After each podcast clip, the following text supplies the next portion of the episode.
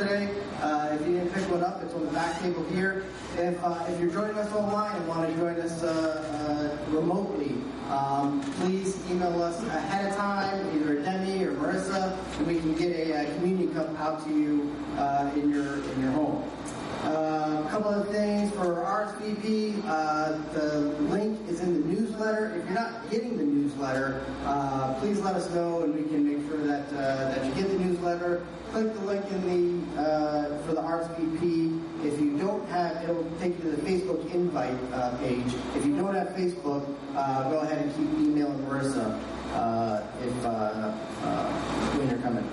Um, a couple other things, uh, community anchor groups, those are still ongoing. Uh, everybody in the church should be a part of an anchor group. They're how we do life together. We talk about the sermon, we talk about things going on in our lives, we pray for each other. So if you're not in an anchor group, please, please join one. And uh, if, if you need help uh, getting in touch with an anchor group, contact one of the deacons or the pastor. Uh, finally, uh, for giving, um, we uh, we still have our uh, our box in the back where you can do online giving.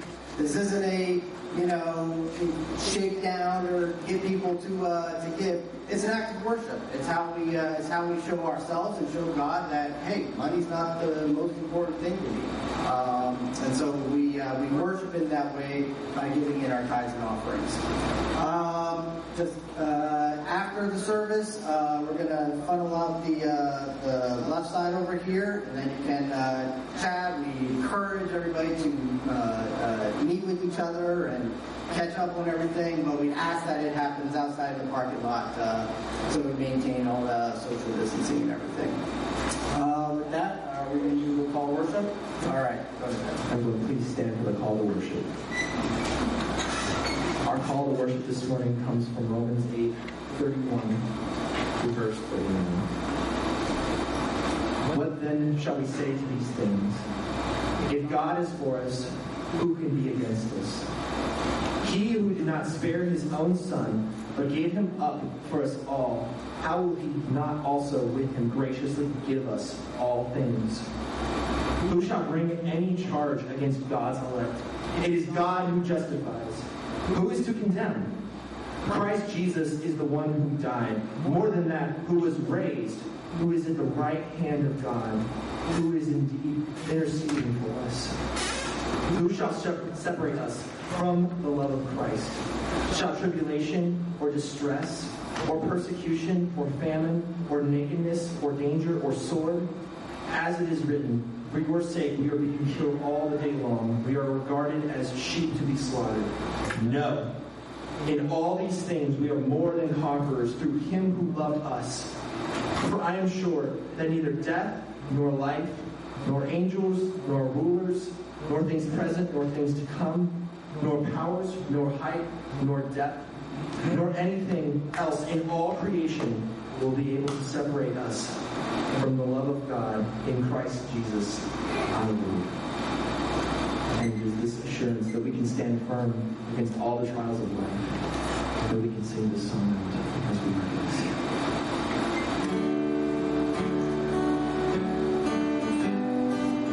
Blessed assurance. Blessed assurance,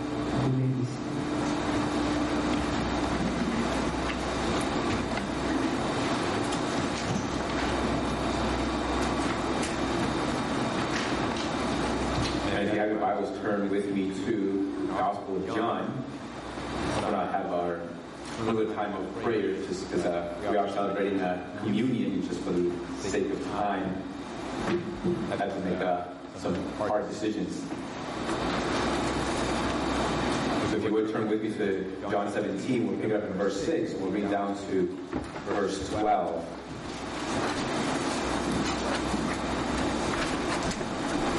It's good to, uh, to see you all here. It's good to see um, uh, some faces I haven't seen in, in quite some time.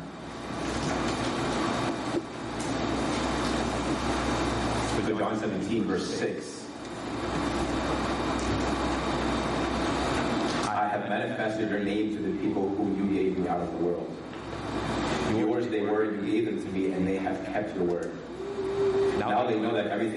Given me is from you. For I have given them the words that you gave me, and they have received them and have come to know in truth that I came from you. And they have believed that you sent me. I am praying for them. I am not praying for the world, but for those whom you have given me, for they are yours. All mine are yours, and yours are mine, and I am glorified in them. And I'm no longer in the world, but they are in the world, and I'm, coming to you. Holy Father, keep them in your name, which you have given me, and that they may be one even as we are one. While I was with them, I kept them in your name, which you have given me. And I have guarded them, and not one of them has been lost, except the son of destruction, that the scripture might be fulfilled. This is the word of the Lord.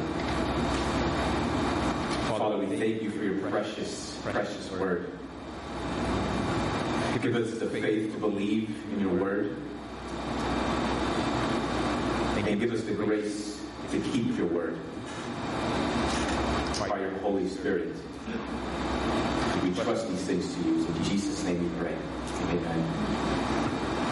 I listen to a lot of podcasts, and podcasts have advertisements, and one of the most popular common advertisements that I hear no matter what genre of podcast I listen to is having to do with security systems, whether that's home security or password security.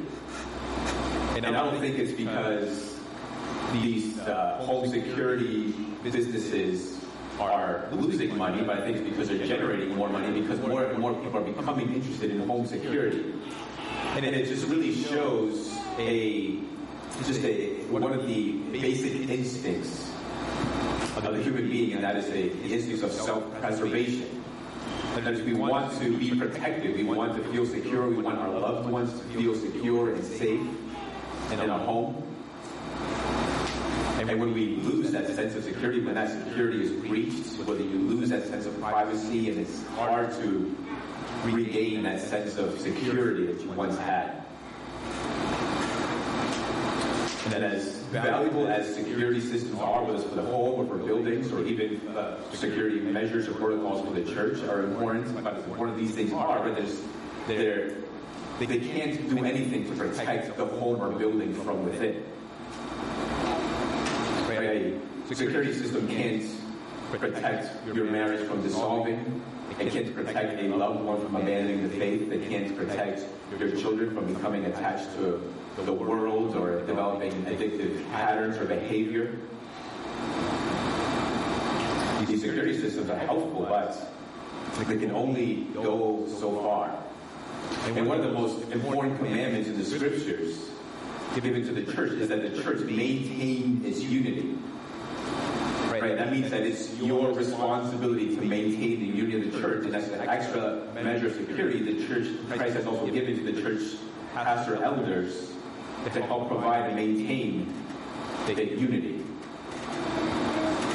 And it's and if you've been keeping up with the headlines, specifically in the evangelical world, you'll see that a lot of the issues of today, sensitive issues such as race and social justice and even same-sex marriage, that these things are actually dividing Christians from one another, dividing churches, and even dividing entire denominations.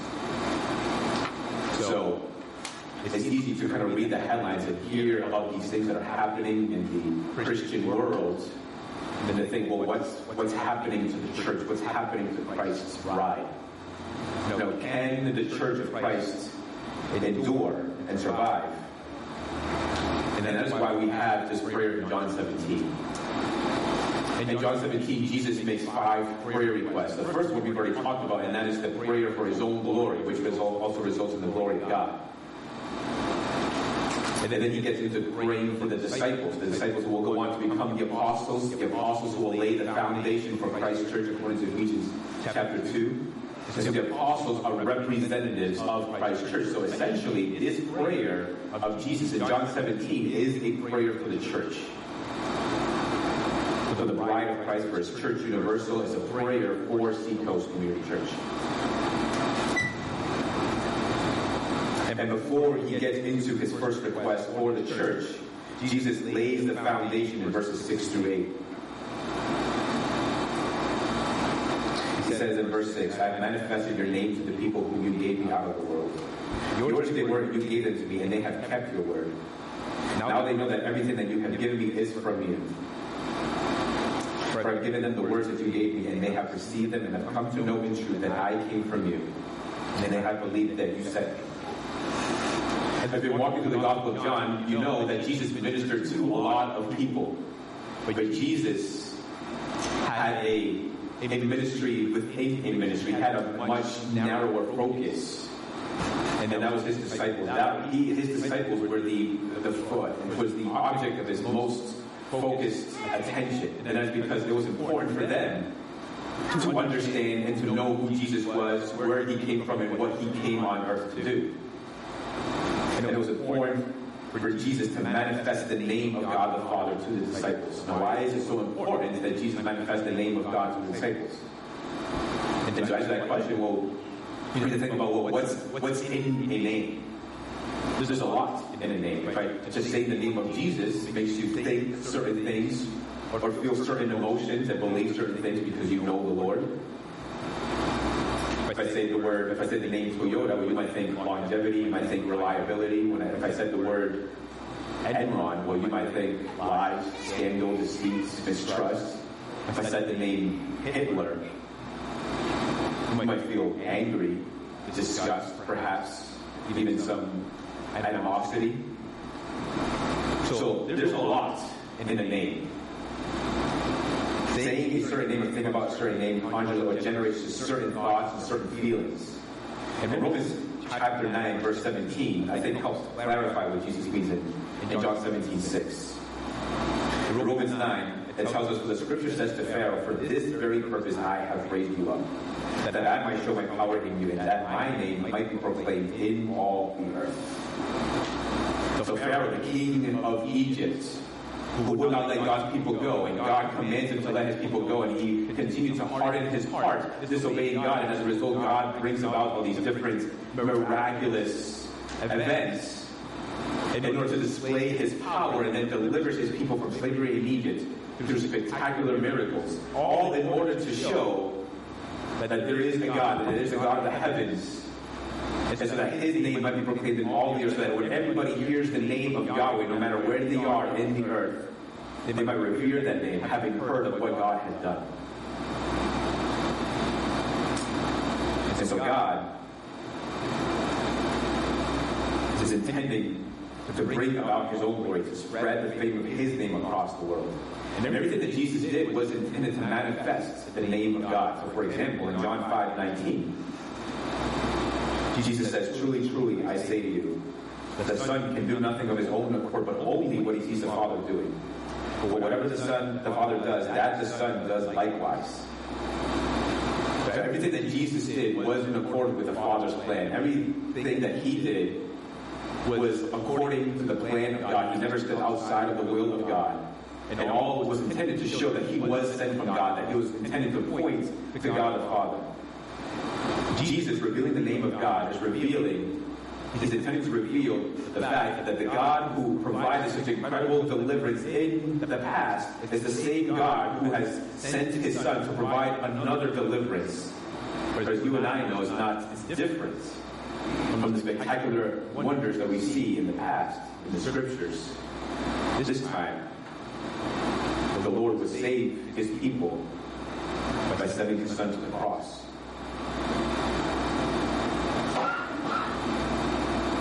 And so the truth the disciples have received and have kept is the truth that Jesus did come from God, that he was sent from God.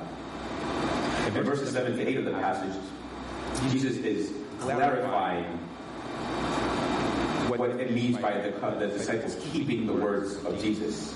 They know, that is, that they know everything that Jesus has comes from God. The words, the words, and even the disciples themselves, that everything that Jesus has comes from God. That's what they have come to understand and believe. Also, that they have received the words of Christ and have come to know in truth that Jesus came from God and that he was sent by God. However, I don't think this translates into saving faith. I don't think they had that yet. They have yet to understand that this sent one of God has to die and to rise from the dead for the forgiveness of sins. So Jesus is laying the foundation for the prayer request he's about to make. And today we'll only look at the first of those prayer requests. So Jesus prays for his people. And in verses 9 to 10, he shows us the, the, the, what is the aim of Christ through the church. Verse 9. I am praying for them. I am not praying for the world, but for those whom you have given me, for they are yours. All mine are yours, and yours are mine, and I am glorified in them. So Jesus is circling back to his prayer at the beginning of John 17, which is a prayer for glory. So one way that the Lord needs to, to answer this request for glory is through his disciples. Right? Jesus is imparting the gospel to his disciples, and they will lay the foundation of the church. And in this way, he will be glorified. And it is the way that Jesus continues to bring glory to himself. Throughout 2,000 years of church history untold today, as the church continues to assemble and proclaim the gospel, and as sinners continue to turn to Jesus Christ. So it is for this reason that Jesus prays for his people and not for the world. It's not that Jesus hates the world or is not concerned with the world. We remember John 3.16, for God so loved the world that he gave his only son.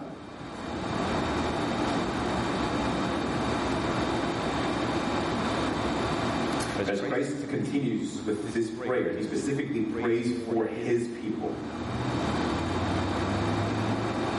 And then we come to know what is this specific request that he's praying to God the Father, and that is that his people would be kept. Verse 11. I am no longer in the world, but they are in the world, and I am coming to you. Holy Father, keep them in your name, which you have given me, and that they may be one, even as we are one. While I was with them, I kept them in your name, which you have given me. I've guarded them, and not one of them has been lost, except the son of destruction, that the scriptures might be fulfilled. Jesus is returning to the Father. The disciples have yet to understand the entirety of Jesus' mission on earth. But they have, at least understood well enough to know that Jesus is going to leave them very, very soon.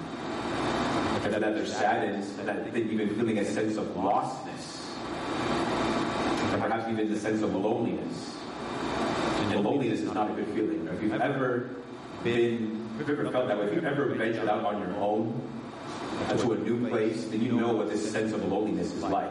Right? For whatever reason, whether it's just looking for a new place or looking uh, to change of career, you're leaving sort of the security blanket that, that, that's there with a place of familiarity. That the place that you knew, that the friends that you've come to know for so long, the family, right? Your family as well. And you wish that you could take them with you to where you're going. This new place where you don't know anybody and nobody knows you and you don't know the lay of the land, so to speak. You can feel, in a way, alone. And this is surely how the disciples must have felt, knowing that Jesus was going to depart. And yet, as we've been reading through the Gospel of John, as we'll continue to see the Gospel of John, we know that Jesus Christ has not abandoned his church. The church of Christ is never alone. No matter what is happening outside in the world, they are not alone.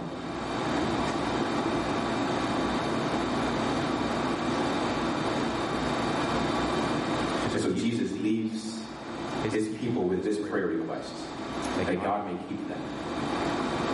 So what does it mean to be kept? When Jesus prays that, you, that, that God would keep his people, what does that mean? Well, certainly it cannot mean to be kept from all pain and turmoil and anxiety or distress. To be kept by God does not mean to avoid suffering or even protected from persecution. Right? Even just moments before this, Jesus prayed, Jesus warns his disciples that persecution is coming on account of your following me. If you remember, we walked through the, uh, through the letter of First Peter. First Peter was written to Christians who were suffering and were being persecuted for the faith. And Peter means to encourage the saints and tell them, do not think it's strange what's happening to you, as if this was this is supposed to happen to you, as if this isn't something that uh, that is outside of God's will, but instead it's something to be expected because of your faith in Jesus. And instead, you should be looking to the hope of glory that awaits you.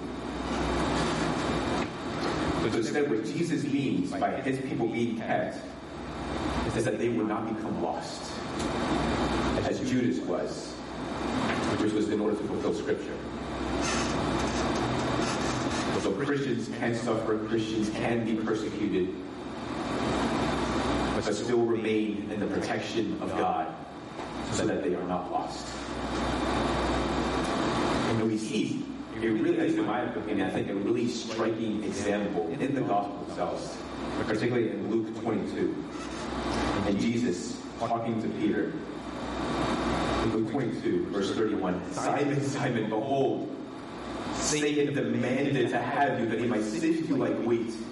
But I have prayed for you, that your faith may not fail. And when you have turned again, strengthen your brothers. I don't know about you, but if I was a Peter in his shoes, I would say, Jesus, why didn't you tell him no? Why didn't you tell him that, you, that, that he can't have me? But the passage seems to indicate that Jesus allowed Satan to have his way with Peter. And in part why Peter goes on to deny the Lord Jesus three times. But what's the encouragement? The encouragement is that Jesus says, I have prayed for you. That your faith may not fail. And when you have returned, not if you have returned, but when you have returned, then strengthen your brothers. The, the world may have its way. And even penetrate into the unity of Christ's church. But what continues to to solidify the church is Christ's prayer for the church that she may be kept. So that even when Satan attacks, the church the bride of Christ is not lost because Christ has prayed for the church.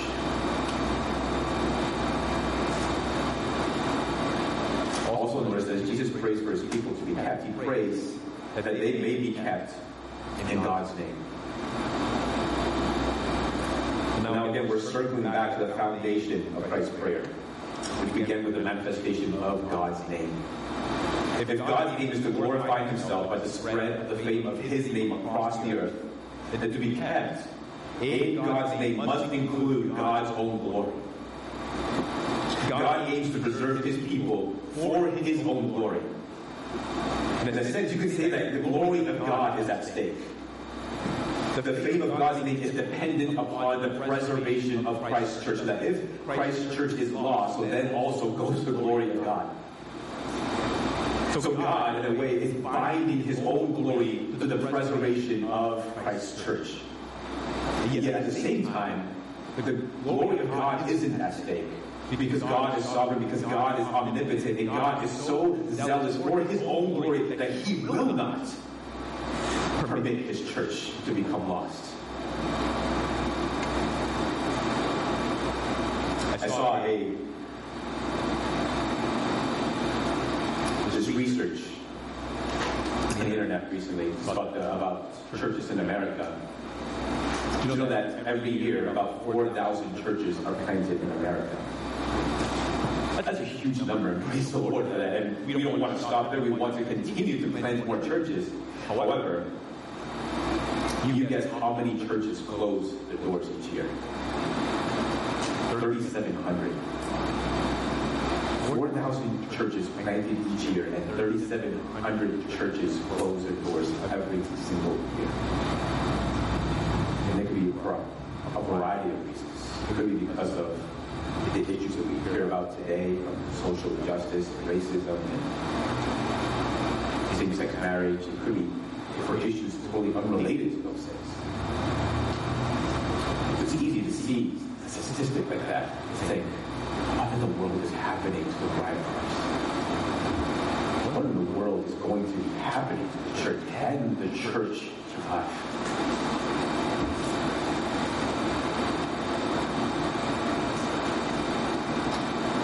But then there's, there's this word of encouragement in Matthew 16, 18, a familiar passage. And I tell you, you are Peter.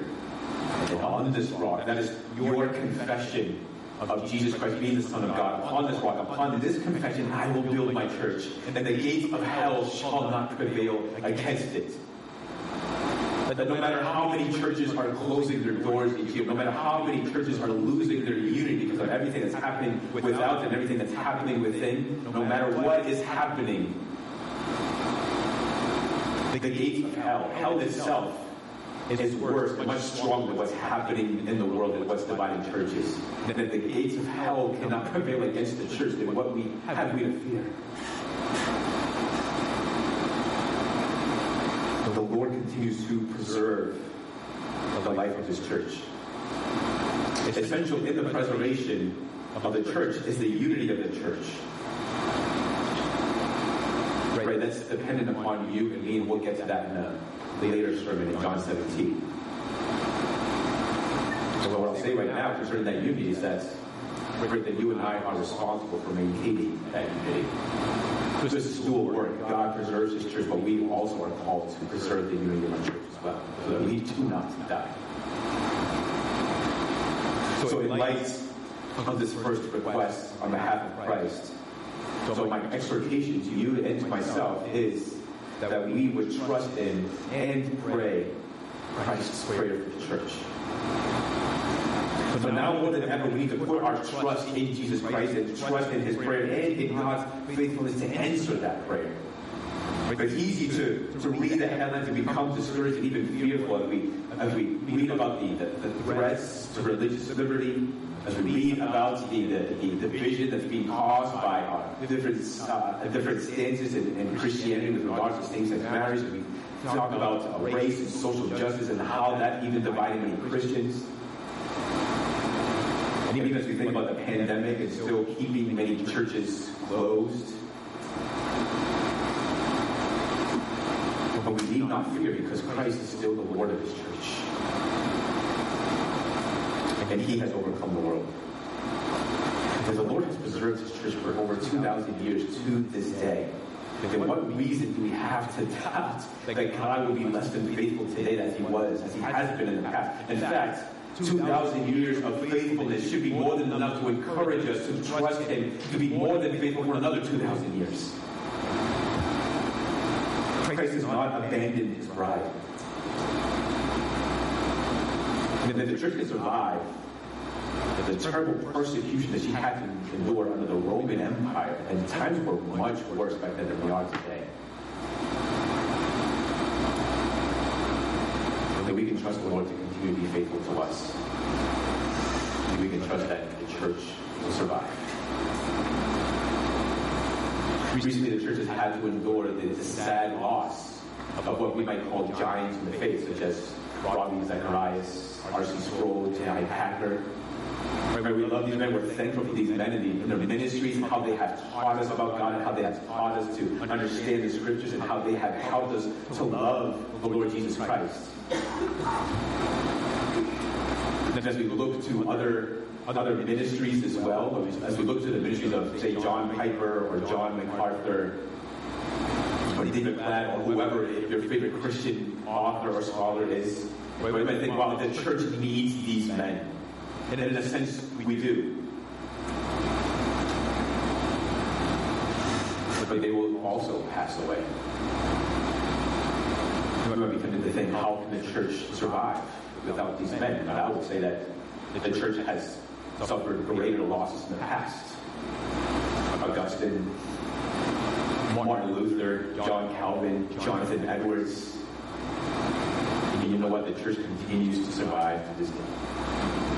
Which tells us, which teaches us that the survival and preservation of Christ's bride is not dependent on any man. It's not dependent upon you. It's not dependent upon me, but it's dependent solely on Jesus Christ.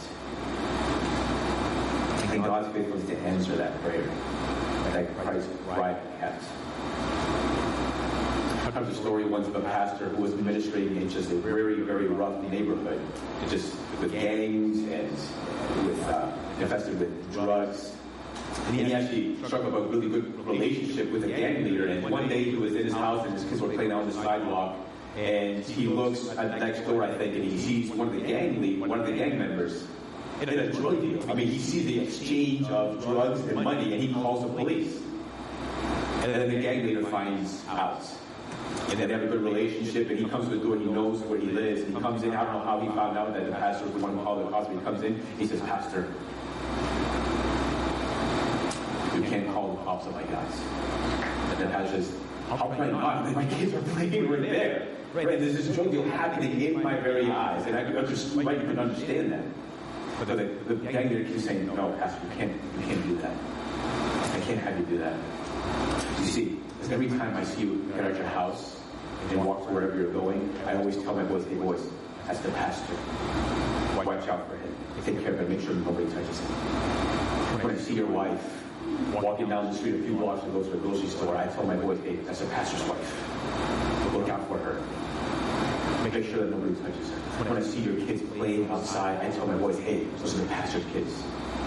Keep a close watch on them. Protect them. Make sure that nobody touches them. You see, I can't have you call the cops on my boys. And then the pastor at that moment was like, okay.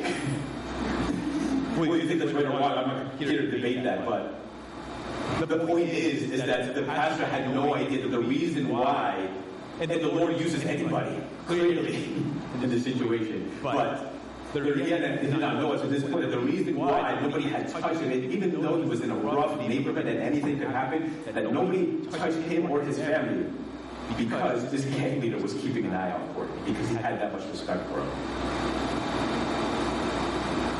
The Lord continues to keep a close watch on his bride. I'm not trying to compare the Lord to a gang leader. But the Lord is much better than a king leader.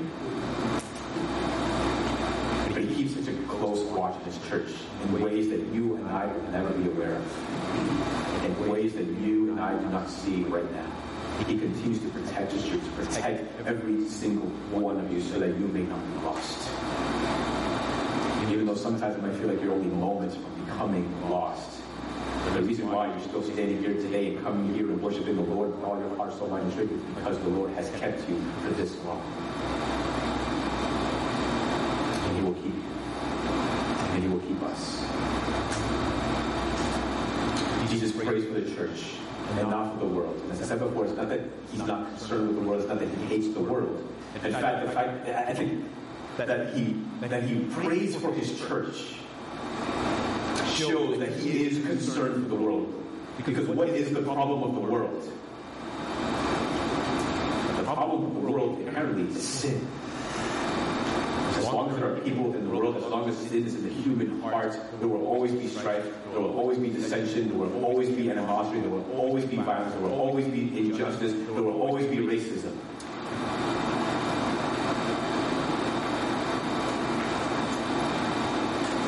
But the answer to the problem of is, the gospel of Jesus Christ.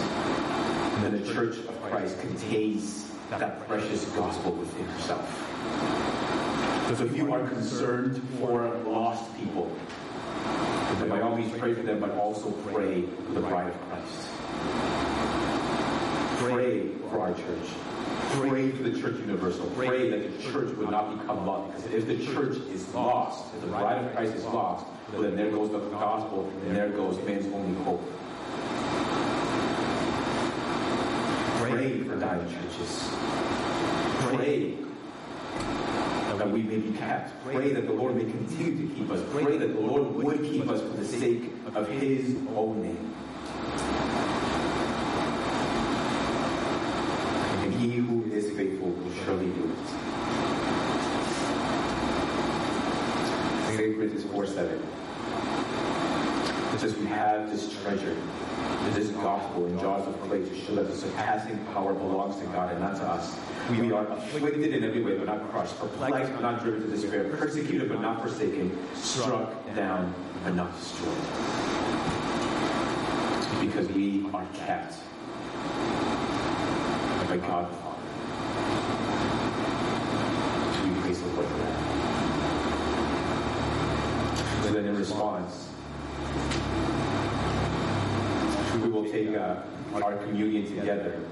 And this is helpful for us to remind us that we are kept by Jesus Christ. Because taking the bread and the cup reminds of the gospel, reminds us of the cross. That Jesus Christ died on the cross on behalf of sinners, and He who paid such a high price to save us, we can trust will also keep us. So, we take this bread and this cup, we take this bread that represents the bruised and beaten body of Jesus Christ. We take the cup which represents the blood of Jesus Christ, shed the remission of sins to, to represent for us the new blood of the covenant of grace. So that anyone who places their faith and trust upon Jesus Christ receives the forgiveness of their sins. And then they are no longer lost, but are kept in the protective hands of God the Father. So, we take this together as brothers and sisters in Christ. So if you have believed in the Lord Jesus as your Lord and Savior and trusted your life to Him and have, received the baptism, then you are invited as brother or sister to take this meal with us. But if anyone happens to happens not yet have placed their faith upon Jesus Christ, then you still remain lost. But today can be the day of salvation. If you confess your sins unto the Lord, if you confess that Jesus Christ is Lord, God, is Savior, and trust your life to Him, then you can be saved today, and you can be kept today. But if you have yet to believe in Jesus Christ, then we ask that don't take this meal with us because this is the family meal, and the scriptures tell us that anybody who takes and takes this cup in one worthy manner that's apart from faith will will incur judgment upon himself. And I would want to spare you that judgment. So if you would, if you haven't uh, done so already, you would just, you can remove the, the film at the top. We'll take the cup together, and then we'll do the same with the cup. We'll take the bread together, then the cup, and then we'll pray. and We'll continue to worship the Lord through song.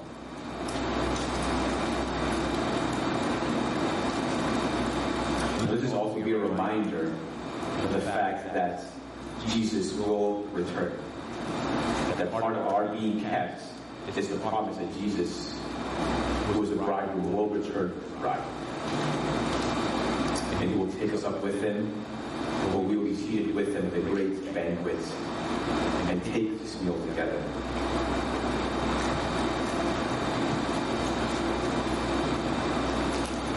First Corinthians 11, 23 says, For I received from the Lord what I delivered also to you, that the Lord Jesus on the night he was betrayed took bread, and when he had given thanks, he broke it and said, This is my body, which is for you. Do this in remembrance of me. Let's take this together.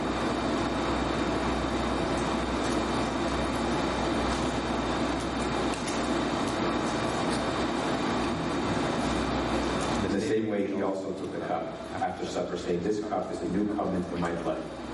Do this as often as you drink it in remembrance.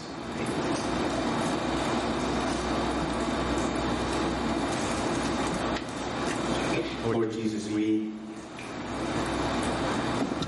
we come before you today, gathered today.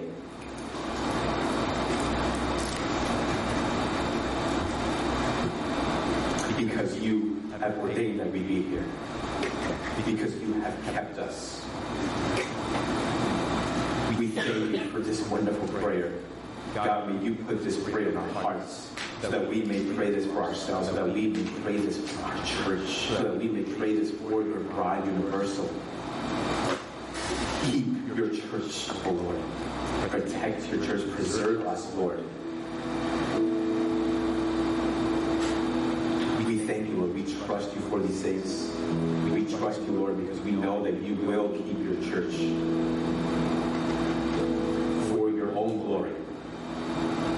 And you who paid such a high price to save us will not give us up.